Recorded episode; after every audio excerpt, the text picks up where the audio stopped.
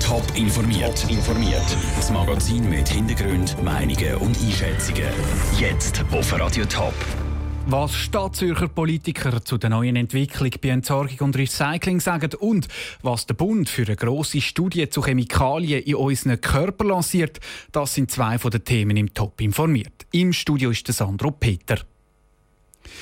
Ein BMW für über 100.000 Franken hat es fast zum Überlaufen gebracht. Nach einem Haufen Negativkritik ist der Direktor von Entsorgung und Recycling Zürich, Urs Pauli, per sofort freigestellt worden.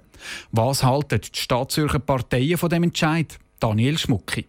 Für einmal sind sich die Parteien in der Stadt Zürich einig. Die Entlassung vom Direktor von Entsorgung und Recycling Zürich, Urs Pauli, ist der richtige Schritt. Zum einen, weil er sich vor ein paar Jahren ein teures Geschäftsauto selber bewilligt hat. Zum anderen aber auch, weil das ERZ in der letzten Zeit immer wieder in den Schlagzeilen war. Wegen falschen Abrechnungen, Akten, die verschwunden sind und einem völlig überteuerten Projekt. Trotzdem glaubt der Präsident der Grünen in der Stadt Zürich, Felix Moser, nicht, dass er all diesen Sachen nur der Direktor Urs Pauli schuld ist. Wenn man all die Vorfälle zusammen anschaut, dann hat es schon keine andere Möglichkeit mehr gegeben. Die Frage ist mehr noch, ob es nicht noch andere Personen gibt, die da beteiligt sind bei den Akten, die verschwunden sind oder bei den Vergaben, wo man nicht weiß, ob alles korrekt abgelaufen ist. Ich stelle da eher die Frage, ob der Herr Pauli wirklich der Einzige ist oder ob es nicht noch andere Schritte oder noch mehr Schritte braucht. Um all diese Fehler und Ungereimtheiten zu klären, laufen schon seit längerem Untersuchungen. Und das sei der richtige Weg, findet nicht nur die Zürcher SP, die einen Neuanfang fordert bei Entsorgung und Recycling Zürich, sondern auch der SVP-Gemeinderat, der Urs Fehr. Es ist eigentlich ja unglaublich, dass die Vorfälle in der Stadtverwaltung haben können passieren und da hoffe ich jetzt, dass der Stadtrat Lütenegger da natürlich jetzt riesengroß durchgreifen. In erster Linie natürlich durch Transparenz schaffen. Ich denke, das ist ganz wichtig. Aber da der Herr Lütenegger ein Mann der Wirtschaft ist, bin ich eigentlich guter Mut. Überhaupt kein Verständnis für seine Freistellung hat der ERZ-Direktor Urs Pauli selber. Er sei enttäuscht vom Stadtrat und finde den Entscheid überrissen und ungerecht.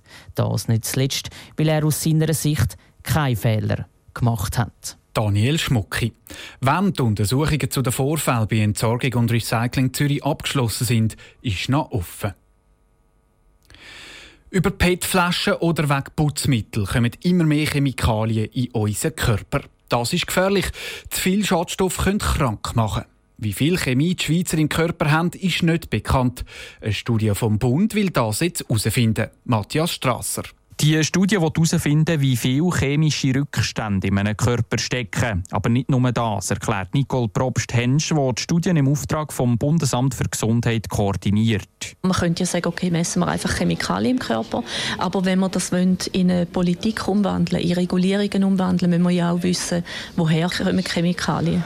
Und für das müssen wir die Leute auch fragen, wie ernähren sie sich, wo bewegen sie sich, wo arbeiten sie. Es geht also nicht nur darum, das Ausmaß von diesen Schadstoffen herauszufinden. Die Forscherinnen und Forscher wollen auch wissen, wo die herkommen. Das Ziel ist klar, wenn man Daten von Tausenden von Schweizerinnen und Schweizern hat, kann man besser entscheiden, wo ansetzen. Wir wollen nicht einfach Forschung machen, sondern die Forschung, die wir machen, wollen wir nachher, dass sie einen Einfluss hat, wirklich auf die Gesundheit der Bevölkerung. So könnte es zum Beispiel sein, dass der einst der Resultat aus dieser Studie bestimmte Chemikalien reduziert oder sogar verboten werden. Zum Beispiel sogenannte Weichmacher in PET-Flaschen. Nicole Probst-Hensch will nämlich erforschen, wenn jemand wie viel trinkt und wie alt vielleicht die Flaschen noch sind, wie viel misst man nachher von diesen Stoffen im Körper und sehen wir dann zuerst einmal Auswirkungen vielleicht auf das Immunsystem oder auf Entzündungsmarker und dann auch schauen, was sind die langfristigen Gesundheitsauswirkungen. In der Schweiz hat man bis jetzt erst einzelne Projekte durchgeführt, um die Auswirkungen zu messen.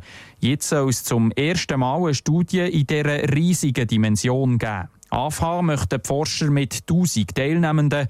Später sollen sogar 100.000 Leute freiwillig bei dieser Studie mitmachen. Das brauche ich viel Überzeugungsarbeit. Aber wenn ich will, dass das Gesundheitswesen mich gut versorgt und ich eine qualitativ hochstehende Medizin bekomme, das geht nicht anders, wie dass wir Daten haben von Leuten, um zu sehen, da läuft es nicht gut oder da läuft es gut. Damit am Schluss alle von gesünderen Produkten profitieren können, müssen sich zuerst mal ganz viele jahrelang immer wieder freiwillig untersuchen. Der Matthias Strasser. Wenn die Studienresultate dann da sind, sind die Politiker am Zug. Sie müssen allenfalls Massnahmen ergreifen. Auf seiner ersten Auslandreise ist der US-Präsident Donald Trump zu Israel angekommen. Giljaron, du bist in Tel Aviv. Wie war denn der Empfang? Gewesen? Ja, in den vergangenen Wochen gab es ja ein paar Spannungen zwischen Washington und Israel, aber das alles wollten beide Seiten jetzt beim Empfang von Trump am Flughafen vergessen machen. Äh, da gab es einen freundschaftlichen Handschlag, einen freundschaftlichen Klaps auf die Schulter und ein Küsschen für die Ehefrau von Netanyahu. Also man versucht sich wirklich wie Freunde zu verhalten und alle äh, Verwerfungen der letzten Wochen hinter sich zu lassen. Also Uneinigkeiten hinter sich lassen, was heißt denn das genau? Also was erwartet Israel von dem Besuch? Ja, man verspricht sich mehrere Sachen. Zum einen hoffen die Israelis, dass Trump nicht zu viel Druck ausüben wird auf Israel, was den Siedlungsbau betrifft.